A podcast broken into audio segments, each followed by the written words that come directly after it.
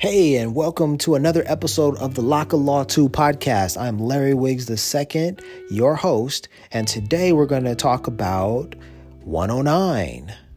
All right, I'm going to talk about 109, but within the context of Japan, specifically the capital, Tokyo, Japan. Now, I've been reading online for the last hour or so um, about 109, and it's just crazy how many connections there are uh, to these numbers in Japan. Um, and quite personally, or, or, quite literally, when I was there in Japan, I was always annoyed by uh, the this company uh, called Tokyu, uh, Tokyu Hands. Uh, in fact, it was sort of a um, I, I, recall it as being a stationery store, um, but from my research online, it says that it's a store um, that has you know furniture, it has stationery, um, it has uh, arts and crafts uh, supplies. Because the hands, Tokyu, Tokyu hands refers to do it yourself, do it yourself projects. All right. Now, personally, I was annoyed every time seeing the Tokyu hands sign because I did not know what Tokyu meant. And I thought, why would they say Tokyu? The name of the capital city is Tokyo. Why don't they just write Tokyo? And so I never knew the answer.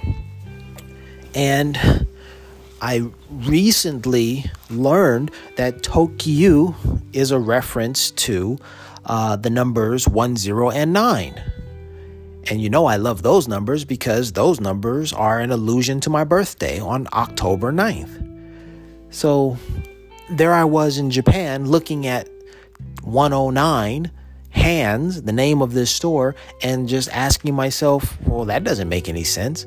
But it was literally a reflection of myself, a reflection of who I am, like right there. Oh my gosh and I probably should have gone in there and you know patronized their their stores, um, but I didn't. They were kind of expensive actually, and I didn't have much money. But Tokyu, you know, Tokyu means 109. Now, how do they get there? To how did they get from Tokyu to 109, or rather, how did I get there? Well, you see, the Japanese engage in something called Japanese wordplay. Um, their term is goro awase. And this goro awase, this Japanese wordplay, it's ubiquitous throughout the Japanese culture. And it's simply the Japanese playing with words and numbers, or rather substituting um, the uh, these words for numbers, or you know, in the case of uh, Tokyu, instead of writing 109, they said Tokyu, and they called the shop Tokyu Hands, when in fact the name of the store is basically 109 Hands. Okay? The the corporate company that owns this or that that runs uh, Tokyu Hands is the Tokyu Group, and they also uh, run the Shibuya 109 fashion store, which is a wildly popular store um, right there, right smack in the middle of uh, Tokyo, near the uh, Shibuya crossing. And if you're familiar with Japan, you know about the Shibuya crossing being that uh, intersection where thousands of people cross the street at the same time. It's one of the only uh, intersections like it um, in the world, and therefore it's popular, you know, around the globe, but especially in Tokyo. It's extremely uh, famous. But right there, near that crossing, near that intersection, there is Shibuya 109 or Shibuya Tokyu. All right. Did I did I say that uh, 10 or 10 10 is to and 9 is gyu. So that's where you get the Tokyu from, okay? Tokyu. And probably one of the reasons why Tokyu is so popular is because it sounds so similar to the name of the capital city, Tokyo. Uh, less the uh, final syllable, U rather than O, right? It's Tokyu and not Tokyo. So I was walking around Japan and I would see Tokyu uh, written in, uh, you know, as signs all over the city. And I just thought, well, why do they keep doing that? And there I would see the numbers 1, 0, and 9. And I would think, hey, that's cool. That's my birthday. Little did I know that I was really walking in a city in within a country where I mean quite literally uh, folks were playing you know with these numbers and playing right in front of me there was the, the big joke was on me like hey Larry you're welcome here in Japan man. We love 10-9 that's your birthday? Cool. Right on you know right on with you. But that joke was very much hidden you know? It wasn't apparent to me until, you know, today, years later. But hey, I love Japan, and I actually traveled to Japan three times in 2013. And not to be outdone, two years later, I traveled to Japan in 2015 a total of five times.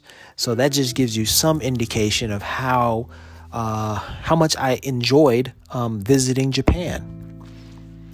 One other example of this goro awase or this Japanese wordplay um, as it relates to me and my travels to Japan.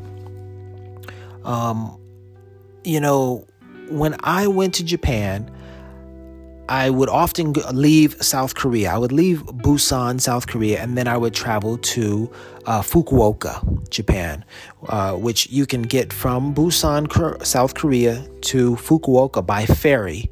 And it's a very inexpensive uh, journey if you can find uh, off peak uh, tickets.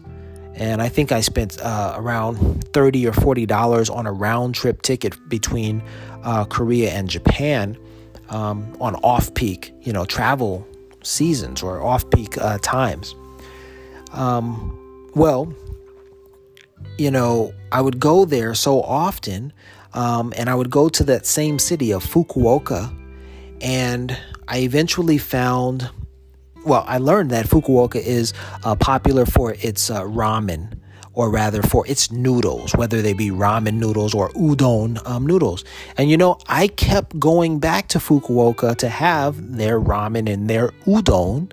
And my favorite udon is uh, served at a restaurant called Niku Niku Udon. Now, after my research today, I learned what Niku Niku Udon means. Okay, the udon is the rice noodle. But the Niku Niku part, now that's really perplexing because, hey, my wife's birthday is on the 29th. In fact, it's the 29th of September. And I had no idea. This was years before, you know, my wife and I were married. But there I was leaving South Korea to go to Japan to eat at Niku Niku Udon. Unbeknownst to me at the time, Niku means two nine or 29. So I was literally inculcating myself in the in this habit of um, going to uh, of of I was engrossed in this numerical uh, experiment. You know, whether it was uh, encountering Tokyu, which meant an allusion to my birthday, 10 9, October 9th, or if it was going if I went to the restaurant to have my favorite udon, it was at 2929 udon, uh, an allusion to my wife's birthday. That, you know, somehow all of this was all leading me and leading my wife and I to finally make a connection that must have been cosmic, cosmically ordained. Well, that's what I would like to think but um, yeah. So Japan and Goro Awase and these numbers are wildly intriguing, interesting, and just knowing that these numbers and this wordplay existed in Japan helps me understand why I saw 10-9 so frequently in Japan. But it doesn't explain to me why throughout my travels I continue to see 10-9 whether it be in Saudi Arabia when I stepped off of the uh, plane and the next taxi cab in line that ultimately became my taxi cab had the license plate 109 or at least the first three digits 10 and 9 i mean i can't explain that. That was just serendipity. And then when i was in peru and i hiked up machu picchu i summited the mountain i checked my watch it was 10:09 a.m like how did that happen were the inca spirits uh, having some, you know, playing a joke on me then. I don't know. And why was it that when I was in Havana, Cuba, the country where Fidel Castro and Che Guevara led the revolution, why was it that I happened to be reading a book about Che Guevara and his legacy still permeates the island?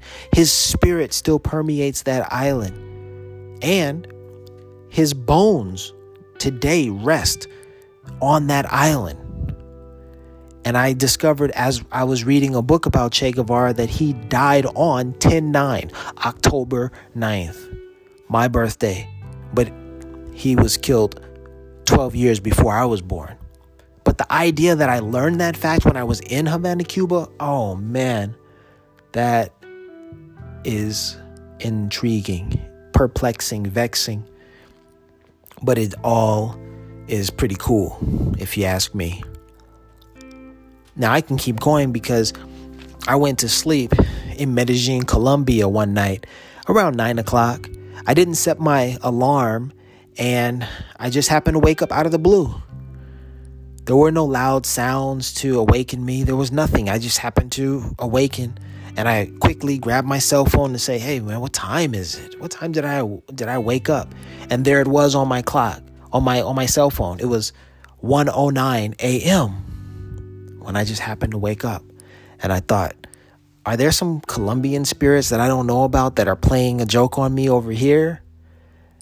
Or how about that time when I walked into the motel room in Bahrain? And I noticed that the the dial on the channel on the on the television it was set to 109 channel 109 whatever that meant whatever channel that was. And i i thought to myself how how wild is that I just happened to go into a, any particular room. They, they said, Here, this is your room. Go to this room. Here are the keys. You can stay there, you know, for a night or two and as soon as I walk through the door, I, I, see this. I see the television is set on channel 109. Like, wow, what? Why not channel 7, channel 15, or if they if they were going up to the hundreds, why not channel 222, 333?